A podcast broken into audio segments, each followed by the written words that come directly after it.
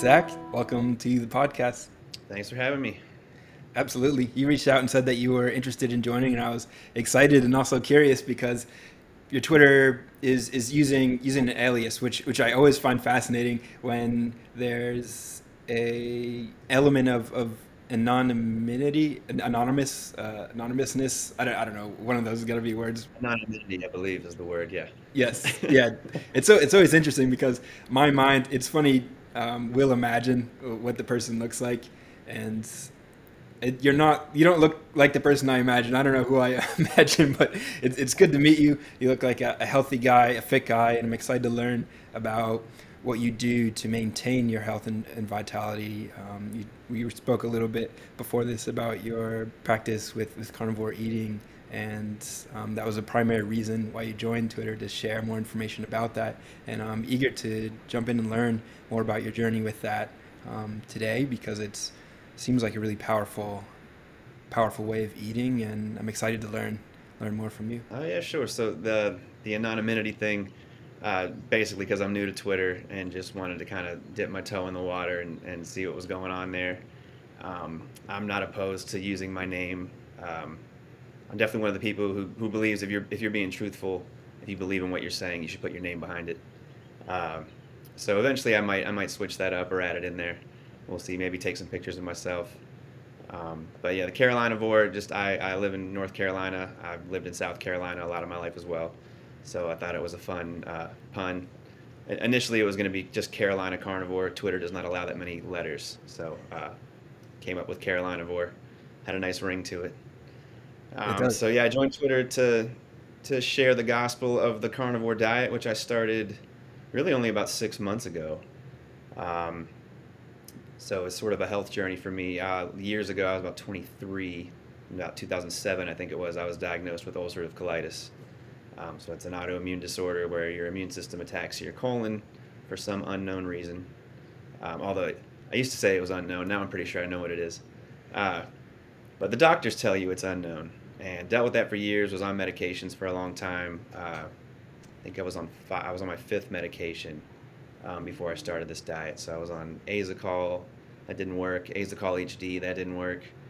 Um, mercaptopurine didn't work, which I think is also a cancer drug.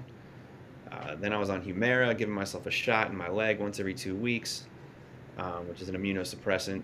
Um, that worked for a while. Then I started having weird side effects. I was breaking out into hives. If I went out in the sun for too long, yeah, it would just my my arms, neck would just be covered in these bright red bumps. So I quit doing that and then I'm on was on Entyvio, which is an infusion I had to get once every six six months. I'd sit in a chair for about two hours, and they'd pump me full of this drug, and that was working um, and doing just fine. But started, you know, after the whole COVID thing, um, I started kind of rethinking medicine. Uh, so another little bit of background. I'm not sure we didn't talk about this. I, I actually was an epidemiologist. Um, I worked for two different state health departments doing disease surveillance. I worked for Maryland and then North Carolina. Um, so I have a background in biology and public health, and COVID happened. And so uh, I'm sitting at the health department wondering what the hell's going on around me, listening to all these epidemiologists and doctors look at the data and have a completely different conclusion than I'm getting. Right? Everything they were concluding about COVID, which is the mainstream stuff you're you're seeing on the news, is not what I'm thinking. And so I'm going, well, what the hell's going on here? It just starts this process in my mind where I'm reevaluating everything I thought I knew. Um, it eventually got to be so much, I left the health department. I quit being an epidemiologist. Um, I got a new job. I'm working in health data still, just sort of in a different capacity with a nonprofit. Um, and so started me down this road. And a friend of mine here in North Carolina, uh, he eats carnivore, and he just started bugging me about it and saying, "Hey, uh, you should get off your medications. It's like, what are you talking about? He's like, just eat meat. I was like, what do you mean just eat meat? You know, like what? He's like, and he starts sending me information. I start doing research on it. I was like, okay. He finally convinces me after a while, like, I'll give this a try. Um, so I start start the diet. I'm eating nothing but meat, eggs, salt, and butter. Um, I mean, I eliminated everything, which was initially pretty difficult because I love to cook um, and I love spicy food. You know, I love lots of bold flavors and spices, and now I'm salt, just salt, right? So initially it was pretty rough, but after a couple of weeks, you get used to it, and a couple months later, I uh, quit my medications, no symptoms. I mean, just, just three months after I started this diet, ulcerative colitis gone. Wow. Um, yeah. So, and I, my buddy Anthony, I called him. I said, "Hey, uh, it works." You know, like, you know, and he told me his story. He had he had uh, psoriasis, and same thing. He started eating carnivore, went away. He struggled with it for years, and boom, just switch your diet, and that's all it takes. Uh, that's the short. That's the short and long of it. It's just it's pretty wild. Um, and it's funny with all my years of background in biology and epidemiology, all the science that I know it never even occurred to me that what I was putting in my body would be the catalyst for all of these problems. It's like the Western medicine concept of that doesn't matter. Um, you just need to figure out what the symptoms are, and then you can get this medication to control the symptoms, and you'll be okay. Um, it was just weird how one day I just woke up and was like, man, that doesn't make any sense. Um, you know, I mean, I had a doc. My brother has a couple of stomach problems as well, real mild case of ulcerative colitis. And he had his, his GI doctor, his gastrointestinal specialist, told him diet doesn't matter. I mean, this is, this is all they deal with is the gut. Diet doesn't matter. Wow. Yeah. And you you prove that it in fact absolutely does matter. It matters a great deal. I mean, I, I proved it. Uh, I started, you know, when I when I jumped into this, I started looking at, of course, Dr. Shawn Baker, Dr. Ken Berry, all these guys who are sort of famous for this, and all their success stories they're constantly pushing out of all their uh, people who follow them. Same thing. I mean, people with far worse issues than I had being completely reversed through diet, and you know, thinking why aren't there studies on this? And then you know, it dawns on me as I'm reading all this information. Well, there's no studies on it because who's making money? You know, no one's making money studying diet. And then if they prove diet works, all they're doing is pulling money out of the pharmaceutical industry because everyone's going to stop taking these medications just like I did. So why, why bother? So. Yeah, that is that really is the crux of, of the issue. And man, what an inspirational story! All those drugs that you went through, trying and and all that pain and, and sort of suffering along the way, figuring that out, all the time and the money and the energy that went into that, and you were able to reverse and heal simply by eating meat, um, butter, eggs, just keeping it keeping it simple, using salt as, as, a, as a flavoring. I do have have to have asked one question. Pardon my, my my my ignorance, but what what does an epidemiologist do, and, and how did you become that? How did how did you earn that title? Um, what led you down that path? So epidemiology, uh, the root word there is epidemic. So it's the study of diseases and how they spread, essentially. Um, I, I went to school, uh, University of South Carolina, got my undergraduate degree in biology. Um, not sure if you're aware, but there's not a whole lot of jobs with an undergraduate degree in biology. Uh, so grad school was sort of in the cards. It was like a, ne- a necessity. Um, knew knew pretty early on I didn't want to go to medical school you know, didn't want to go to dental school, anything like that. Briefly considered veterinary school, but then realized I don't like cats, so it was like that was kind of out too. Uh, so one of my professors, I was chatting with him my senior year about what, what I should do, and epidemiology came up, and I thought it sounded really interesting because um, you're still dealing with health, you're still dealing with disease, but you're not dealing directly with patients. It's more more data driven because uh, it's at a population level. So I, I thought that sounded really interesting, and just like, yeah, I'll give that a shot. So I ended up going to graduate school at Emory University in Atlanta, which is right next door to the CDC. Uh, so most of my professors were longtime CDC employees, you know, considered experts in their field. Uh, supposed to be one of the best spots to get your education, and loved living in Atlanta for those two years. Um, was pretty into the epi stuff.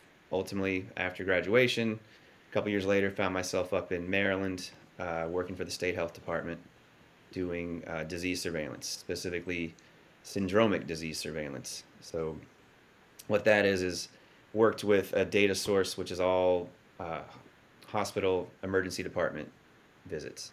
So we would monitor those. All the all the hospitals in the state every single day send all the emergency department visits to the health department, and we have some software there that runs really fancy algorithms on it, um, basically asking the question if we're seeing visits for X symptoms today, is it more than we would have expected based on historical data from the past month or so? Um, and you can create what we call syndromes there to look for anything you want. So the the easiest example being COVID, because that's on everybody's mind still. Um, we're looking at visits to the emergency department for COVID-like illness. So people coming in with shortness of breath, fever, the dry cough. Um, that's how it started. Then, of course, every symptom under the sun became part of COVID because there were no other diseases besides COVID. um, but anyway, so I'm, I'm, at the health department doing that uh, for Maryland for five years. End up moving to North Carolina, doing the same job for the state of North Carolina, um, and was there for about six years. So for 11 years, I was in a state health department helping track disease across the state using this data. Um, uh, well, you're in California, but in North Carolina, for the COVID stuff, when when the governor would get on TV every couple of weeks to give an update on what's going on with COVID, uh, the first graph that the health, the health secretary and the governor would show would be a graph that I generated. So it was kind of cool to see that on the screen. Um, it would be like my data showing how COVID's going up or down and, and what's going on with those visits. Um, so, you know, all along I thought it was pretty interesting. Um, and I enjoyed the work, like I said, until it was COVID. Um, and then I, you know, we'd have all these internal meetings. I'm presenting the data that I'm looking at, and I'm showing a decrease in emergency department visits for COVID-like illness. And I'm saying, you know, this is a really good trend. It's gone down five, six weeks in a row. It looks like we're sort of in a lull. Maybe things are getting better. And then all I would hear from everybody else I worked with was, "Oh, yeah, but just wait until the next wave two weeks from now," or "This is this probably isn't real. COVID is just the word," and it just, just nonstop. Um, with the doom and the gloom, um, ignoring, you know, never really stratifying by age, looking at who's truly getting severely sick, who's actually dying from COVID, acting like this is Ebola. You know, I, just unbelievable to me. Uh, and and hearing them parrot all this stuff that I just didn't agree with. And then once the vaccine came out, that was basically the final straw for me when they started pushing the vaccine. Uh, after I looked into the clinical trials on it, and started doing my due diligence on, on how they were made and seeing they're telling, you know, five year olds should go get the vaccine. The five year olds had no risk from COVID, zero risk from COVID. Um, I still occasionally pull the data off the web page and crunch the numbers for, for fun um, and calculate the case fatality rates by age group for North Carolina. And if you're under 18, it's literally, I believe, a 99.997 survival rate. So it's, it's 100% you know. Um, but they want kids to get this shot that has no safety profile, that they know nothing about what the long-term effects are, and they want to pump your kids full of it. I just couldn't take it anymore. So that's that was my epidemiology journey, and now I'm out of public health and much happier. Wow, man. Well, props to you for you know your courage in, in standing up for what you believe in there, and, and in holding on to the truth as, as you as you perceived it to be and as as many of us did. Unfortunately not not enough people saw the truth there. It seemed to be quite evident but there was also a large amount of fear and hysteria that seemed to really really find its way into a lot of people's minds. And I don't want to dwell too much on that time, you know, period. I think we all kind of want to move on on from that, but just yeah, one one thing I do want to drive home is the, the, the courage that, that you that you showed trying to you know promote the, the truth and, and the way that you stepped um, stepped on when when the lines were, were crossed there. What was that, that moment like deciding to move on? Did you have an idea of what you wanted to do next or was was it more of a leap of faith and, and what do you what do you do now? It was more like anything I could get just to get out of the health department at that time. Um, and I wish I could say I was more courageous. I wish I had spoken up more within the health department and really pushed back on on uh, the people who were slightly above me. You know, I kept my mouth shut a lot to, to get along a little bit. I think, you know, a lot of us find ourselves in that situation where we're a little frightened to speak up too much because we don't want to create too many waves or create many enemies. Um, you know, early on, again, I don't want to go too far into the COVID rabbit hole, but one more quick story. Um, I think it was late summer 2020 uh, I'm speaking to the lead respiratory epidemiologist in the health department, and I'm trying to tell her that I think COVID is airborne. You know, at this point, they're still saying COVID is droplet spread, like like influenza, and I'm saying there's just no way it's droplet spread. Look at the how quickly it spreads. Um, that does not happen with droplet. Otherwise, influenza season would, would mirror COVID every year. It's not happening. And then I'm sending her articles and studies I'm seeing that are coming out of places like Korea where uh, they're tracking cases being um, transferred to people in a restaurant because they're sitting downwind, like the fans are blowing a certain direction. They figured out that's how the exposure was. And like the person was sitting 30 feet away, and they figured out they got COVID from that other person. That's not droplet spread. And she brushed me off. And she was like, "Well, what do you what do you want me to do about it?" I'm like, "I don't know. You're the lead respiratory epi. Why don't you go talk to the Secretary of Health, tell her what, we think here, and maybe we can change some of our recommendations. We won't have lockdowns. We won't have masks. They're all pointless if this is airborne." And she goes, "Call the governor if you're upset about it." And this is what they told me. Like I'm, so. So I, that's when I realized that speaking my mind wasn't going to get me anywhere. Uh, that these people were all, I don't, for lack of a better term, brainwashed. maybe it was the fear and paranoia. I, am not sure what it was, but. Um, so when I decided to leave, it was really just how can I, what any job I can get, um, which was pretty difficult because my job was so niche. Uh, you know, applying to other things, they see my resume and they're like, I don't even know how this applies to what what we do over here. Um, but I got pretty lucky uh, with the. Now I work for the North Carolina Healthcare Association. Uh, it's a nonprofit, and funny enough, the data stream that I described that I was the end user of analyzing, I'm now on the back end of that, managing it, making sure the data flows from the hospitals to the health department. So I'm still working with the same same kind of stuff, just from the other side of it.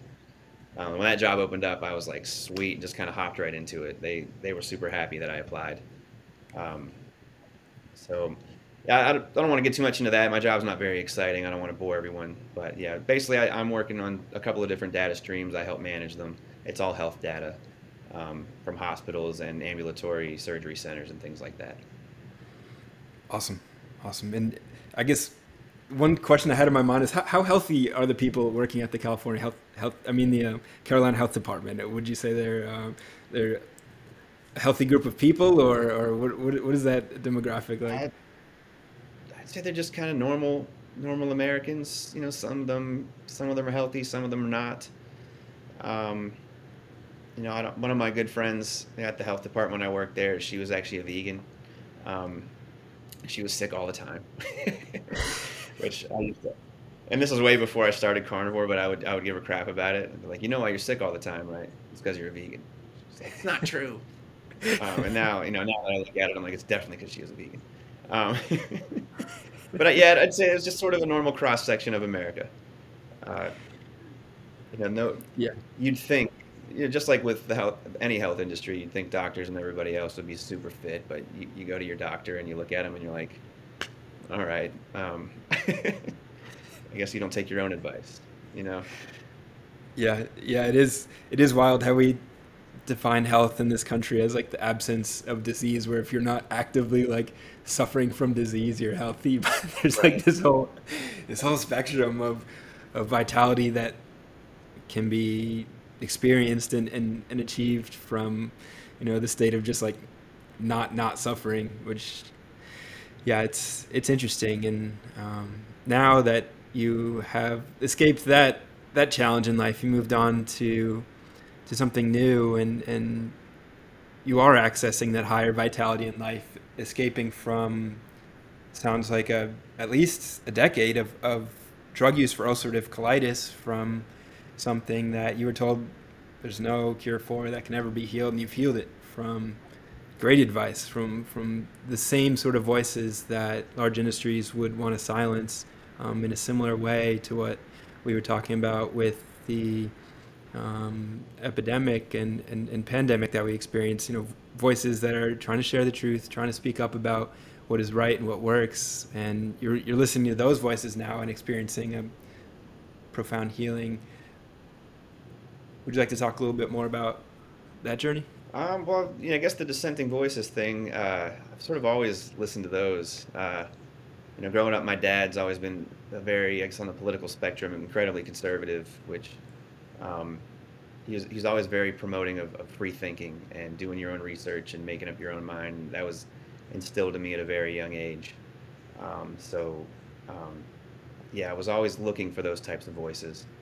And so once I decided, once I made the conscious decision, I want to get off these drugs and started doing my own research, um, it, it, didn't, it wasn't hard for me to find the people who I, who I knew I should listen to. Um, you know, and how that tied in with the greater vitality you speak of. Actually, interestingly enough, the the first time I ever heard about carnivore diet was Dr. Jordan Peterson. Um, I'm sure you're familiar with him. Um, you know, the clinical psychologist of. He's quite famous these days, but uh, you know, I know him and his daughter uh, ate this diet and healed all their health issues. And I remember thinking at the time years ago when I heard that, like, well, that seems like crazy eating only steak. That must be, you probably got to be rich to eat only steak. Uh, and I'm a big Jordan Peterson fan and have been for years. Uh, and he's helped me through some of the hardest times of my life. His lectures and, and books and things have been really, really helpful for me. Um, and so that was probably the first voice I heard on it.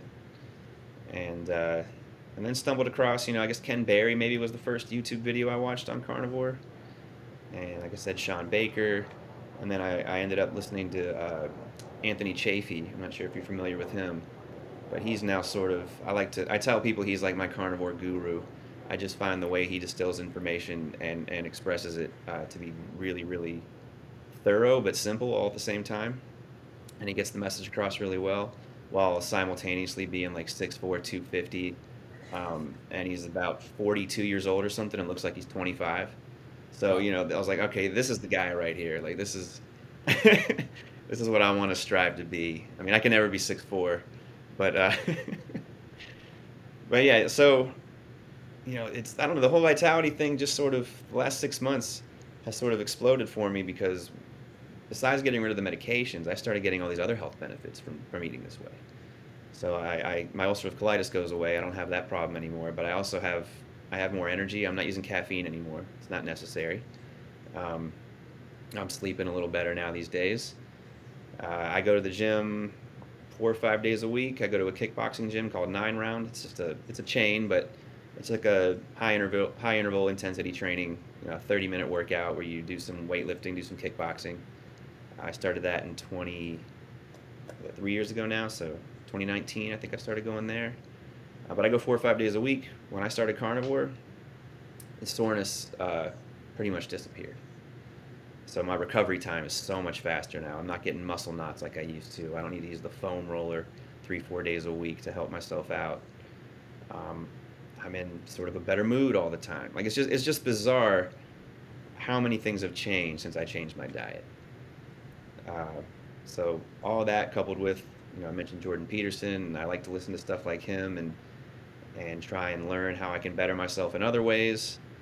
Um, and that's moved on to me sort of getting back into a little bit of spirituality and uh, I'm, I'm a Jew, and so now I've started sort of getting back into religion. I've been listening to podcasts on Kabbalah and studying more about that, and sort of trying to use that to improve myself. And it's just been kind of a like a, almost a snowball effect. Like you get one, you know, I tell people now everything in life is a feedback loop, um, whether it's negative or positive.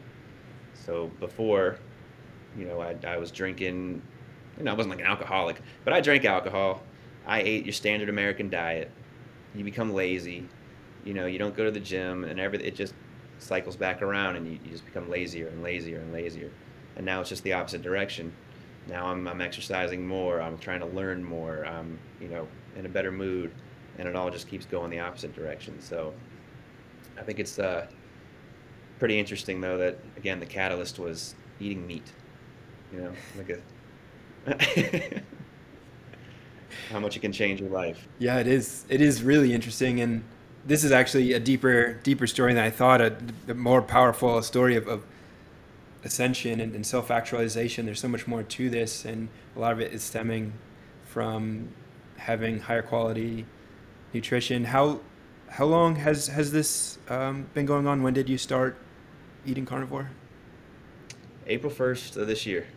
April first. Okay. And were you metabolically flexible before that? Had you experimented or, or, tried any sort of ketogenic diet or fasting or you know accessing your um, ketones prior to that, or, or, was that sort of your first um, go with it?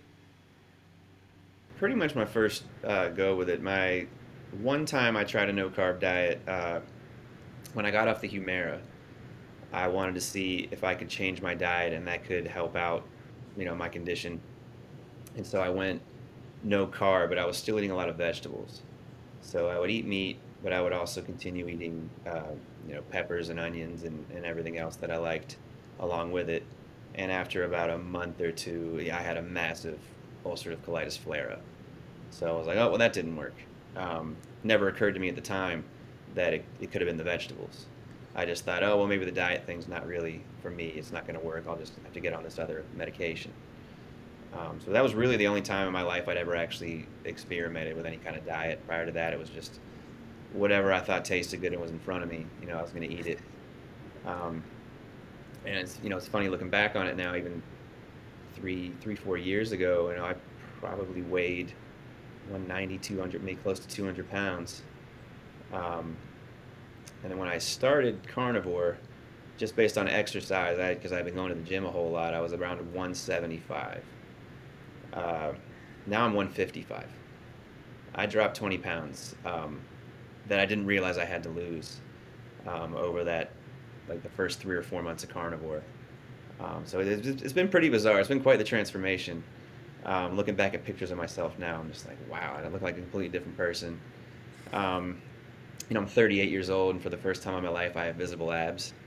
You know, that's kind of neat. so, um, yeah, it's it's pretty. It's been pretty weird. Um, I never thought I could have a 28 inch waist. Uh, I guess I have kind of a small frame, but uh, now now my goal is I'm trying to figure out ways to put on some muscle because um, I am I am very lean and I'm, I'm fit, but I want to I want to put on a little bit of mass. Wow, and it's only been six months of this way of eating, and you've already experienced the kind of benefits and and the portfolio of benefits that some people have struggled for years and years for to to achieve the what you've achieved in a matter of six months from a really simple approach.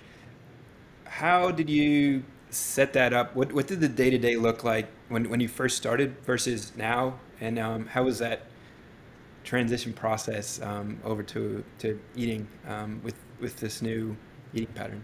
I mean, it hasn't changed much since I started. I mean, the, the first step really is just go go through your kitchen to your pantry and your fridge and your freezer and throw everything away. Uh, I mean, that was my thing. I was like, all right, if I'm literally going to eat nothing but meat, eggs, butter, and salt, I can't have anything in my house that's not meat, eggs, butter, and salt because I'm, I'm a human. I'm like everybody else.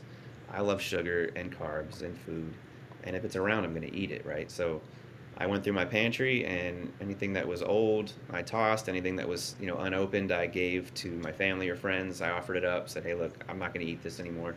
Do you want it? If you don't, I'm going to donate it somewhere. Um, so most everybody took it. So that was the first step, really just emptying everything out, and then just went to the store and bought, you know, a bunch of ground meat and eggs, and uh, I did buy Redmond's real salt because I had heard en- enough recommendations that if you're eating only salt, you need to get the good stuff, and did not realize that salt. There's a huge difference in the brands and what, what kind you're going to eat. Uh, I swear by Redmond's real salt now; it's amazing. Uh, but that's how I started, and now it's basically the same. I, I, the only thing that's really changed is I've, I've gotten more savvy about uh, price and, and realizing, you know, you can buy things like a like a chuck roast. Uh, oh, and I got a sous vide, which was which was a game changer. Um, so you can take tough cuts like a chuck roast, put them in the sous vide for about a day, comes out, sear it, and it, it's like prime rib. Um, you know, that's like five bucks a pound. So I've learned I've learned tricks like that, just slightly different ways to cook things. Uh, which cuts of meat are a little more uh, economical. Uh, you know, all these guys you see on Twitter and YouTube, the the Shawn Bakers and Anthony Chaffees of the world, they eat nothing but ribeyes and New York strips, and they're always taking these pictures of these massive steaks, and it's like that's all well and good, but I I can't afford that. You know, um, I would love to eat a ribeye every single night of my life, but just not affordable. Um, you know, just just that really realizing ground beef is awesome. You know, don't shy away from eating ground beef, and uh, the fattier the better. The other thing is is one thing I can tell people if you're going to go carnivore, you have to make sure you're eating the fatty cuts of meat. Uh, if you get ground beef, buy the 70-30 or the 80-20. Never get anything less than that. Um, it just you won't have the energy. I've my girlfriend tried to do carnivore with me. Um, she lasted about five days because she does not like fat you know, she loves eating a steak, but she'll cut the fat off, you know, and only want to eat the meat. And I was like, you need to eat that. And she's like, but I don't like it. I'm like, you, you, need to eat it. The next day she wakes up and she's like, I'm so tired. You know, I'm like, that's what I've been trying to tell you. So it's uh, so that's the thing is is it there is the focus on fat, um, which most people probably don't realize, or, or maybe they do. I'm not sure, but I mean that's really really where I'm at now. Um, I made the switch to farm fresh eggs. Uh, so my buddy Anthony, who I mentioned before, who, who sort of got me on the carnivore diet, he actually has a farm um, up in Salisbury, North Carolina. But he, he told me, you know, you need to get some fresh eggs. They're way better for you. And you can just hop on Craigslist and go to the, the farm and garden section and type in eggs, and you will find somebody who has chickens who will sell you their eggs or will give you give away the eggs because they have so many of them. And I did that and found somebody here in Charlotte, and now every you know once a month maybe I pick up like 12 dozen eggs, and uh, yeah, eggs are fantastic, and they, there is a huge difference um, in your store bought eggs versus that. And uh, I have split a cow with my family now as well. we found a local farm here, uh, Hawk Valley, Hawk Valley Farms or Hawk Valley Ranch, and we bought a quarter of a cow just to give it a shot. And yeah, hopefully I'll go back there because that again, it's the same kind of thing. Is it the local stuff? One, you want to support them. The regenerative farming, all that stuff is fantastic, but the meat itself too just tastes so much better. Uh, that ground beef, I made one burger with it and took a bite, and was just like I can't go back to store store bought ground beef. Just can't do it. yep. Yeah, some of that, some of the I was reading recently, or maybe listening to it. I was listening to a podcast about some of the ground beef that you buy, like at large chains, can be from just like hundreds of different like farms from all across the world. It's, it's all mixed in, and you know who who knows how long that has been sort of in transit. And I'm not saying it's it's it's bad. I eat plenty of store bought ground ground beef and, and meat. It's just not it's not the same quality. Getting it from somewhere yeah. that's local and um, is raising the meat in a way that is aligned with nature and, and with care and with love and that comes through in the eating experience absolutely and I, I love what you were yeah, saying about sure. eating the fat as, as well as that's that's such a big thing. Everyone, it's been so deeply ingrained in the American mindset that fat, eating fat will make you fat, or that eating fat is bad. When in reality, is fat is energy. Even even in us, a lot of people look at our own fat cells and, and we think, oh, that's bad. Like I'm bad for having these fat cells. When your body, our bodies want those fat cells. That's energy. That is life-saving energy from an evolutionary angle. That will get us. We've our evolutionary lineage has, has always experienced periods of famine and of fasting, and, and we relied on those food stores to, to get us through those hard times. And, and, the, and the fat is such a, a dense energy source. And yeah, meat, meat, good quality meat is definitely going to be um, including big deposits of, of, of fat for sure. Yeah, there's a, uh, another guy who's been pretty instrumental in, in all the knowledge I've gained for a carnivore, Dr. Kiltz. Um, and he, I was listening to him on a podcast, and he, he was mentioning, you know, that what, what you just said basically that you should be thankful you can put on fat, because uh, when we have a famine, the fattest among us are going to be the ones who live. So don't be uh, don't be too harsh on those folks, uh, because that is a, a, very good quality to have the ability to put on fat. Um, you know, which sort of got me worried because now that I eat this way and I got so lean, I'm like, oh man, I have to eat. You know, a lot of these, a lot of carnivore folks they eat one meal a day you know, they talk about I only eat I only eat when I'm hungry, and I'm only hungry, you know, once a day. I, I eat a lot, um, especially you know if I go to the gym in the morning, I get home, I'm starving. I make a huge breakfast, and then I might still have lunch early afternoon, and then I have dinner. Like I, I have to eat a lot, which is interesting. Um, I find that to be different from a lot of the narratives I hear about the carnivore diet, and I do eat a lot of fat as well. So um, I'm trying to figure out why that is, but I, I actually sent a message to, to Shawn Baker on uh, Twitter, and he, and shockingly he responded, um, and basically just said, just eat more. You know, like it just I don't know what to tell you. Just if you want to put on weight and, and you think you're too lean, just just keep eating. So yeah, I don't know. it's great advice. Great advice. Yeah. Now I'm, I'm I'm curious to learn a little bit more to dig a, a little deeper into the into the details of how how much meat are you eating in a day, and what kinds of meat do you usually eat, and, and when do you do you time it? Um, is it something that is you know, sort of three meals a day? More than that, do you have something like a half pound of ground beef as as a meal in a sitting, and um, what does that sort of look like in a more detail, sort of day to day scope? I don't really weigh it and things like that. I don't really keep track. Uh, one of the good things about this diet. I, I thought when I try to explain to people or trying to convince them to do it, I'm like, it's great. You don't have to worry about your macros and measure your meals and how many calories am I eating. I'm like, just when you're hungry, just eat, and then stop eating when you're full. It's real simple, but um, I typically eat two two to three meals a day. Uh, I said I usually eat breakfast after the gym, which a lot of times will be, you know, a handful of eggs and bacon, or sometimes if I have sausage, I'll make that, or if I have leftover steak or something from the night before, I'll make that with the eggs. Um, if I don't have any meat to go with the eggs, I'll eat somewhere like around like six to eight eggs just for breakfast. Uh, and then if I'm hungry enough at lunch, you know, I'll make. Uh, I don't know. I can make like a pound of ground beef. I usually make that into a couple of patties. I like to make them into burgers rather than just as like a ground beef bowl or anything. And I'll, I'll eat the whole pound a lot of times for a meal. Um, and then for dinner, uh, if I'm lucky, I'm having steak, and I'll eat. Again, I don't really weigh. I'm curious. Like maybe I should start weighing it just to see how much I actually do eat. Um, I think the one time I did weigh it and really was trying to see how much am I going to eat tonight, I was somewhere close to two pounds. I ate like 1.75 pounds of steak or something like that. Um, but I was also sort of like challenging myself, like like how much can I eat right now? Um, and I ate I ate until I, uh, I was full. But one of the cool things about carnivore is your body will literally tell you how full you are. Um, so your food will stop tasting good. Um, and, and, Dr. Chaffee had described this in one of his podcasts. And the first time I experienced it, it was so wild. I was eating eating this meal. I had this massive steak, and I was about three fourths of the way through it. I'm like, oh, I can finish this thing. And then I take the next bite. It takes me a little longer to chew it. It doesn't taste very good, you know. Just like I finally swallow it, and I was like, oh, that was gross. And you know, just push the plate away from myself. It's like, okay, I can't possibly take another bite of this. I'm looking at it; it just doesn't look good anymore. So I, I found that really interesting because when you're eating the standard American diet, I mean, you can just eat forever you know, with the with the way your hunger signals are with the sugar. Um, you'll finish dinner and then you'll go have ice cream. You know, whatever whatever's around doesn't matter. You'll just keep stuffing yourself. You know. Yep. Um, and I was as guilty of that as anybody else.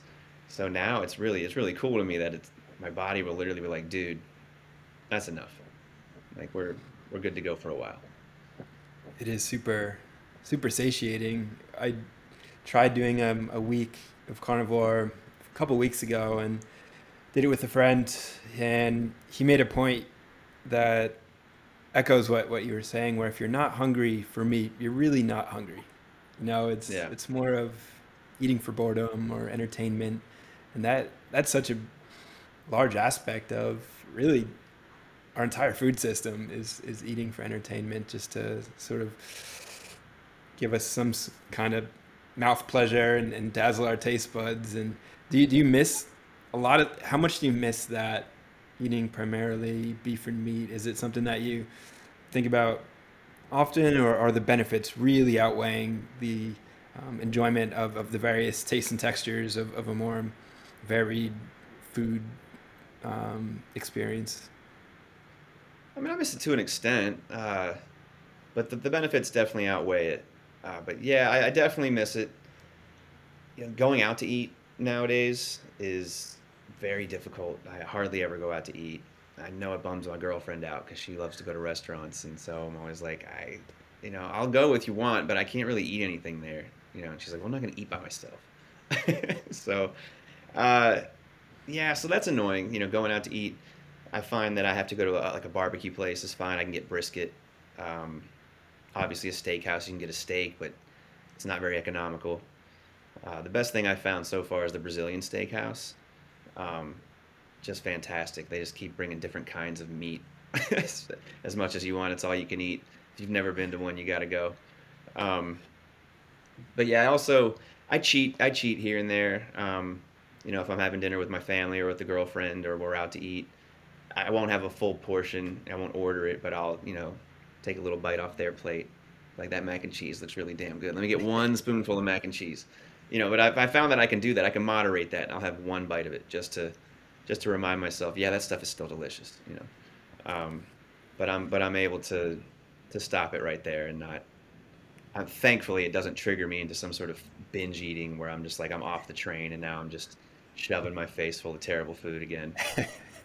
but but I, I, can I can sort of get that little taste here and there, um, and satisfy that craving, and not worry about getting off you know the carnivore diet because the benefits definitely outweigh you know the food experience.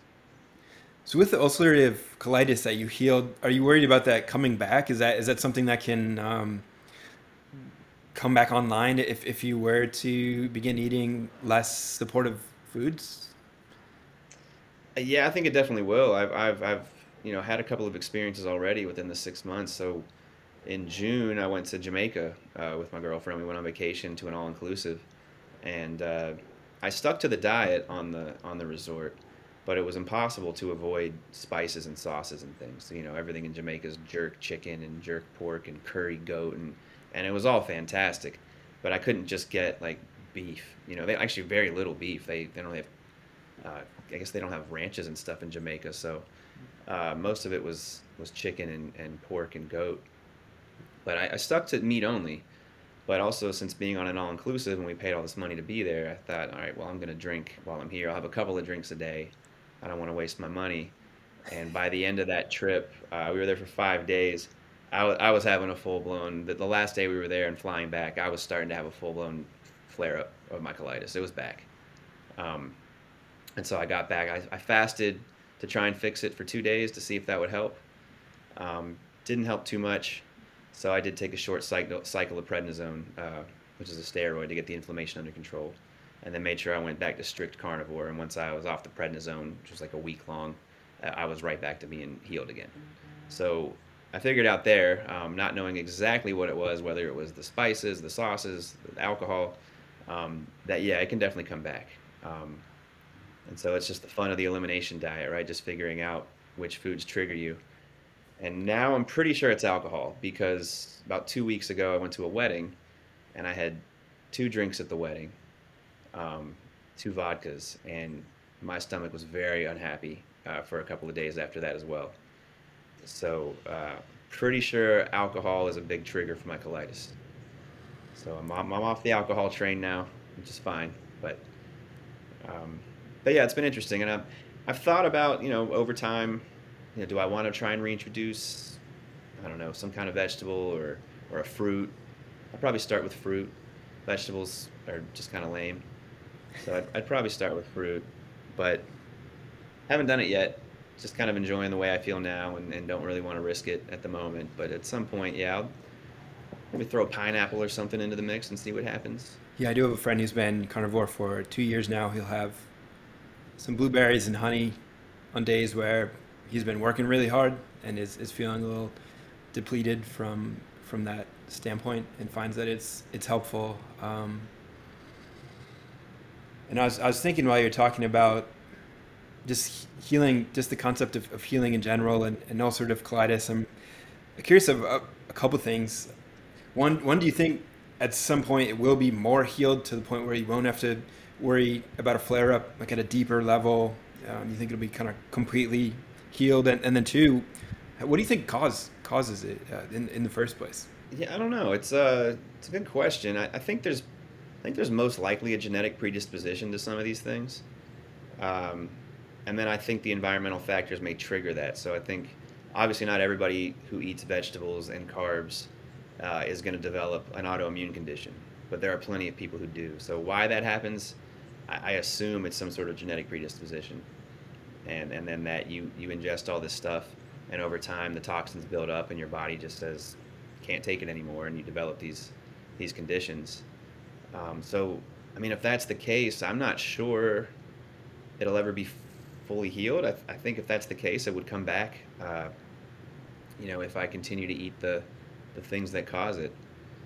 But there's really only only one way to find out, which would be to start experimenting. You know, you know, maybe maybe finish out a year on strict carnivore, and then, you know, maybe blueberries and honey or, or whatever it happens to be, I know there are a lot of carnivores that advocate for fruit. Uh, you know, there's some famous ones on Twitter. Carnivore Aurelius always talks about fruit. Uh, I love that guy's Twitter account. He is hilarious. Um, I know well, what's his name, uh, Paul Saladino, always advocating for fruit and honey. Um, so there, there, there are folks out there who say that it's fine for you. I just think, you know, maybe it is for them. I'm not so sure it is for me at the moment. You know, I think I think I think carnivore is probably the optimal human diet and what we are, at a bare minimum, need to eat. Uh, I think you can probably expand it from there depending upon the individual.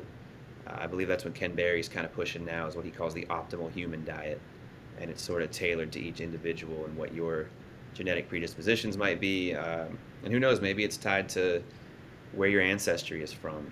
You know, if if we're talking about eating ancestrally and all your ancestors go back thousands and thousands of years in Eastern Europe.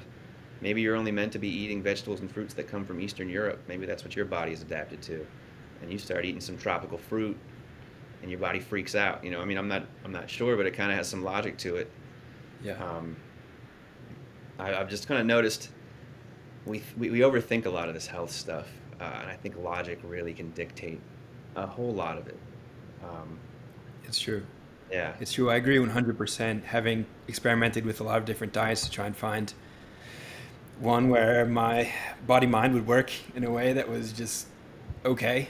And I found a lot of it was just logic and also intuition, where I know on some level what is the best next thing to put in my mouth and also what is not so good. And, and just listening to that and not all these science studies and, and all this marketing saying you need mud water. It's got you know all these different yeah, adaptogens and herbs. It's like, come on, nobody needs that. it's like that, that's that's you know there's all this really expensive stuff with like you know adaptogens from the Amazon and as if that's better than going down the street and getting eggs from chickens that are outside in, in your local you know bioregional area is is a really wild idea, and, and most people would believe that. And, and to some degree, there's probably some truth in that because the, the soil in Amazon is incredibly rich and diverse, and, and that's going to be giving an enormous amount of nutrition into the plants. But the second you take that and turn it into a powder and ship it to another country, to a processing center, then to like another place to be packaged, and then your grocery store, and then it gets into your drink, like how much is that really going to be supportive, and how much money are you spending on that? I mean, a lot of people are spending a lot of money on these things to try and get healthy when in reality if they would just go to their local butcher even to the grocery store get a pound of beef and and eat that high quality nourishment. It's not heart attack you know. Well that's a huge problem though because the the propaganda around nutrition that we've had over the last 50 75 years is just unbelievable. You know i've, I've done a lot of research on that now too and learning about um, you know the sugar industry um, pushing all this stuff about cholesterol and heart disease and coming from coming from meat, saturated fats, uh, learning about the Kellogg family and, and everything they did to promote eating cornflakes and you know purposely trying to lower your testosterone and make you less of a man, making you more docile. And then not only doing that, but also at the same time funding nutrition schools and medical schools to push the same stuff into the education system. I mean, this stuff is so ingrained now. Um, that everybody I talk to when they go, "You only eat meat," I'm like, "Yeah, I only eat meat. It's it's great. I'm healthiest I've ever been in my life. I'm almost 40." And they go, "Yeah, but aren't you worried about your cholesterol?" It's the first question I get from everybody. And you know, the short answer is no. Uh, but I have to I have to go into the spiel every time, and and it's it's amazing how many people still look at me like I'm crazy. And so now my new thing over the past week, I've really just started digging into everything I can about cholesterol. I want to try and become a cholesterol expert. So anytime I get the question, I can I can distill it down into like a two minute thing. That's just like these are all the reasons why I don't care about my cholesterol. Uh, you know, so and I, I, know my cholesterol is probably astronomical. I, I don't have the I don't have the numbers for the individual LDL versus HDL at the moment, but I donated blood a little while back, and my total cholesterol, which they did tell me, was like 430. Um, and I know they tell you if you're above 200, like it's it's no good. so I was like more than double what, what they say you should have. Uh, so I do I do have a my annual physical coming up next month, and I'm going to talk to the to my doc and see if I can get as many blood tests as I can to run all these levels on my my cholesterol and testosterone and anything else. I'm very curious where I sit now with all these numbers compared to benchmarks, um, and so hopefully I can learn some more through that as well. But but yeah, it's the cholesterol and, and all you you can't eat fat it's going to make you fat. I'm like all i eat is fat and i weigh 155 pounds. Like i think it's going to be okay you know? Yep yep it's so many fascinating things there. One i love how you know you talk about how everyone's like oh that's going to kill you. And look at this number look at this number that we pulled from your blood look at this like little piece of the puzzle. Meanwhile you're experiencing all these health benefits. Right. And it's like well, what relevance does this little number from my blood how does this mean anything when my qualia my, my everyday experience is elevated from from what i used to be? And i was speaking with um, recorded a podcast episode with with harry the other day. So he goes by uh, carney clemenza on twitter. And part of the meat mafia who are, who are really focused on exactly what you're talking about because they one of them uh, mr Sollozzo, healed his ulcerative colitis, they have very similar stories to you where they experienced a, a profound healing from the carnivore diet. And, and they agreed, he, he agreed that the saturated fat and the cholesterol really is a keystone um, to, the, to, to this whole equation where if, if we can kind of reverse that, then it's going to unfold a lot of understanding about what true health really is and, and how the corruption that spread that idea is, is just completely corrupt all the way through. It's, it's big business trying to increase their profit from selling uh, plant-based products going all the way back to Kellogg cereal, which is now this multi-billion dollar empire. You've got cartoons on every shelf trying to um, get everyone to eat this garbage as a healthy breakfast. I know I grew up eating that, and, and I had braces, I had acne, I was uh, had a lot of anxiety and depression. Really, all for like a decade of my life, from you know teen, my teen years to my young adult years, and it was it was because of that, and, and no one really knew otherwise. There, there wasn't the idea. So um, I definitely appreciate you standing up for this and, and, and starting to spread it. And, you know, I'm, I'm wondering what, I really want to zero in on what was the kind of like awakening moment for you, going back a little bit, because, because now you're, you're, you've experienced the benefits, you're sharing online. Um, I know you were listening to, listening to a lot of podcasts, Jordan Peterson. Did it, was there a time when you woke up and you're just like, you know what, this is, I've had enough of this. Like, we're just going to go for it. Um, what was that sort of inspiration, that, that catalyst that catapulted you into where you're at now? Um, you know, sort of all again, when, sort of tied into the COVID thing. You know, my my uh, and, and my father. So my dad has been sick for a very long time. He's he's been ill for most of my life, and uh, he's been on medications, all sorts of medications forever. Um, I believe initially he was put on medications when he was younger for his asthma, on high doses of steroids and, and different things.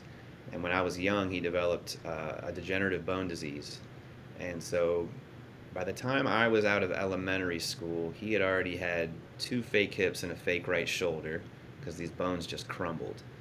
Um, so he was in and out of the hospital most of my childhood life. Um, and, and, health, his health just sort of, I mean, he's doing okay. He, he survives, but he's got issues. Um, he's got problems with his adrenal glands and things like that. So then COVID happens, and I'm looking, you know, what's going on here. And he the one regret I have with COVID is, is he did get the vaccine. Um, I didn't say yes, you should absolutely get the vaccine, but I said from everything we know at the moment, you are in your upper 60s, you have a million health problems. If the vaccine can indeed help, maybe you should get it. I don't know a whole lot about it. We don't know a whole lot about the risks, but it's the chance maybe you should get it. So he did end up getting it, and his autoimmune condition that he has, which is really rare, it's called pemphigoid um, flared up just astronomically because of the vaccine. Um, so I watched that happen, and then I learned more about how this vaccine's pretty dangerous. I'm looking at what public health did when I worked there. I'm looking at them pushing this thing. I'm looking at them not advocating for early treatments for people who do get COVID. Like they're saying you can't have ivermectin, you can't have hydroxychloroquine. I mean, even if they don't work, they're not going to harm you, uh, or they can't be any worse than the treatments they are pushing. So why can't people have them? you know, I'm watching the medical establishment fail at every level, almost purposefully. And actually, at this point, I do believe it was purposely, but we don't need to go down that rabbit hole. Uh, so I'm watching, just looking at all this. Okay, this seems to be run by Pfizer and Moderna. They're pushing this stuff. Maybe I shouldn't be trusting these drug companies. And then I'm thinking, well, I'm on drugs. You know, I'm on these immunosuppressants. I'm getting an IV once every six months, and they're pumping me full of this stuff. I don't know what the long term effects are. I mean, sure, it's working right now to help my ulcerative colitis, but who knows what's going to happen to me 5, 10, 15 years from now. I keep getting this put into my system. So I thought maybe if I can stop taking these drugs, I should give it a shot. And then that's when it kind of finally clicked with me, you know, watching my dad go through all that. Um, you know, and then he actually did get did get COVID and had to go to the hospital after the fact, and um, they were. That's a whole other story. But uh, you know, he he ended up going to the hospital ten days after getting COVID. He had recovered from the COVID. He was fine for a couple days. Then we have to rush him to the hospital because he gets sick again. We're in the ED. I'm talking to the to the doctor, and I say, "Hey, look, he did have COVID. It's not COVID, right? He recovered from it. This is something else. I think it's bacterial pneumonia. He's he's wheezing. He's having trouble breathing. Looks like he has a bacterial infection to me. I'm not a doctor, but that's what I think it is. They're like, no, it's COVID. We know it's COVID. It has to be COVID. Can't be anything but COVID. You know, and it just just blew my mind. And th- you know, after they admit him, he's in the hospital three four days later. Guess what they ended up diagnosing him with? Bacterial pneumonia. So I'm just watching the medical system fail at every level, and I yeah, I just was like, I got to get off these things if I can because I don't trust this stuff anymore. I just I lost my faith um, in our medical system and in our uh, pharmaceutical system in public health. All all the the reverence I had for these industries and institutions just kind of just went out the door. So that was really the catalyst was I got to get off these things. I got to see what I can do to heal myself. There's got to be a way to do it. And then after seeing all the success stories from all, you know, the, the guys you just mentioned on Twitter and, and the people I mentioned before, just success story after success story. I'm reading about it. I'm reading about them. And then I had a buddy of mine. He said, "I did it. You should try it." So I was like, "All right, yeah. Hey, why not?" So, and here I am. You know, it's it's pretty wild. Taking your health in your own hand. Be your own doctor is almost what it is at this point. yes, be your own your own doctor. Your own your own force of of healing. And man, it's been great hearing your story and and seeing how this has unfolded and how you've taken your health in your own hands, your your own healing, and, and, and now you're looking to share it to others. Do you, do you have a larger kind of vision of, of what you want to achieve with, with sharing your story or, or being a part of this movement towards a healthier nation and, and a, a better relationship with, with our diet? Do you have a I know you're just starting out on, on social media and you're not really into the or you haven't been into social media at all, but it seems like now you have you have a powerful story, a powerful message to share. Do you have a, any sort of plan or, or aspiration in in that realm?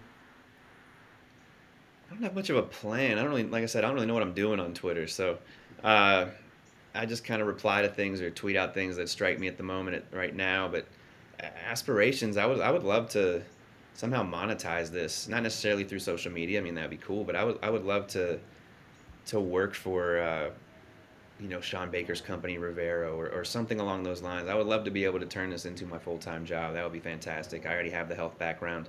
It would be really cool to be able to to make this my career, pushing this kind of stuff, reversing the narrative on nutrition, helping people um, fix their health problems through nutrition, um, and also exercise. I mean, I think that's a vital part of it as well. Not just eating, but also moving your body um, in whatever aspect, however you want to do that, whether it's lifting weights or uh, climbing ropes or whatever it is you do, handstands and things. Um, you know, I'm doing the, the kickboxing stuff now, but um, I, am willing to expand all that as well.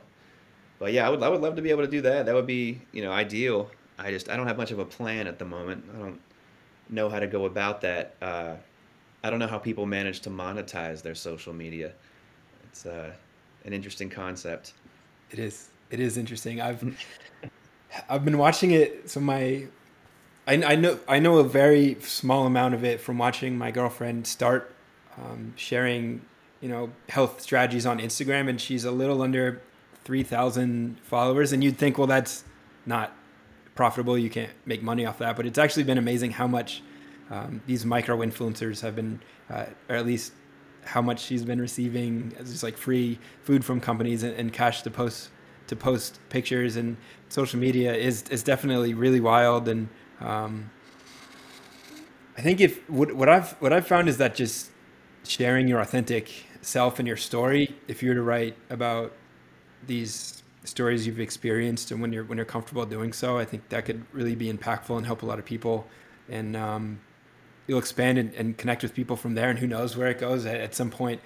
I, I, imagine there's just so much energy in this carnivore movement, in this um, you know regenerative farming, beef centric, American, really profoundly American movement towards towards freedom, towards independence, towards sovereignty, towards health, towards vitality. It I feel it building every single day, a little bit more, a little bit more. People are waking up. Just a year ago, you had you know no idea of any of this really. Maybe it was on the cursory awareness. Now you're like fully embodying it, and, and you're sharing your story on this on this podcast, which is maybe going to reach uh, at least our parents. You know, we'll probably listen to it. Maybe yeah, yeah.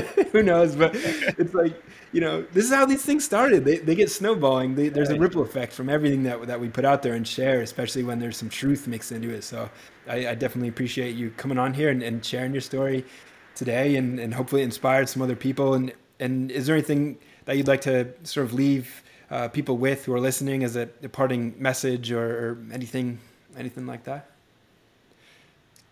Um, just sort of building on what I just said. You know, be your own health advocate. Do your own research. Uh, don't blindly listen to your doctors, and and definitely don't listen to the news uh, and whatever they're pumping out about nutrition and health.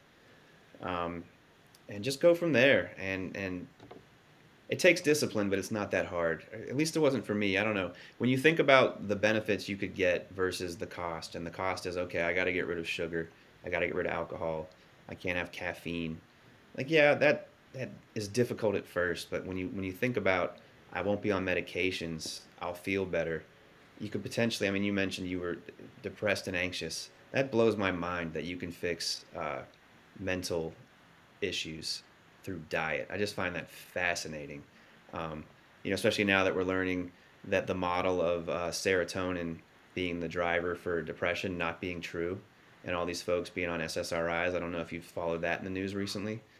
Um, but yeah, I mean, just the benefits outweigh the costs here when it comes to nutrition, and it just takes a little bit of a little bit of discipline, and anybody can do it. And the best part about it is, once you get into it, about a month or so, you're you're like your palate changes, uh, and so now every time I eat a steak, it's the best steak I've ever had.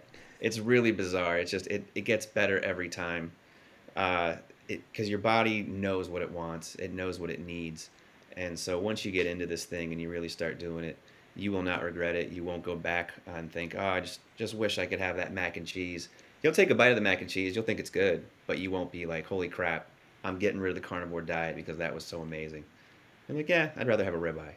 You know, just I think anybody can do it. I just, I just I just really struggle sometimes with, you know, I try to tell people about my diet. I try to convince them to do it, and they think it's too extreme. So that's fine. If you don't want to go full carnivore, start out going keto. You know, keep the vegetables, keep a little bit of fruit maybe.